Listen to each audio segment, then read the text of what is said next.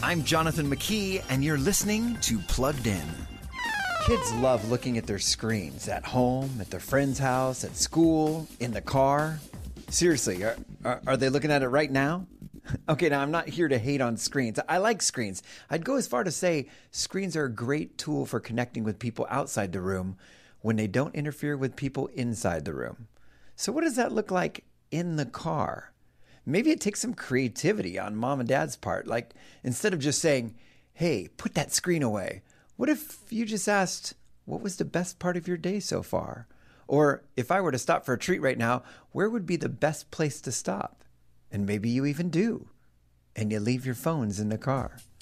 For more on that screen in your kid's pocket, visit us at pluggedin.com slash radio and be sure to follow us on Facebook and Instagram. I'm Jonathan McKee for Focus on the Family's Plugged In.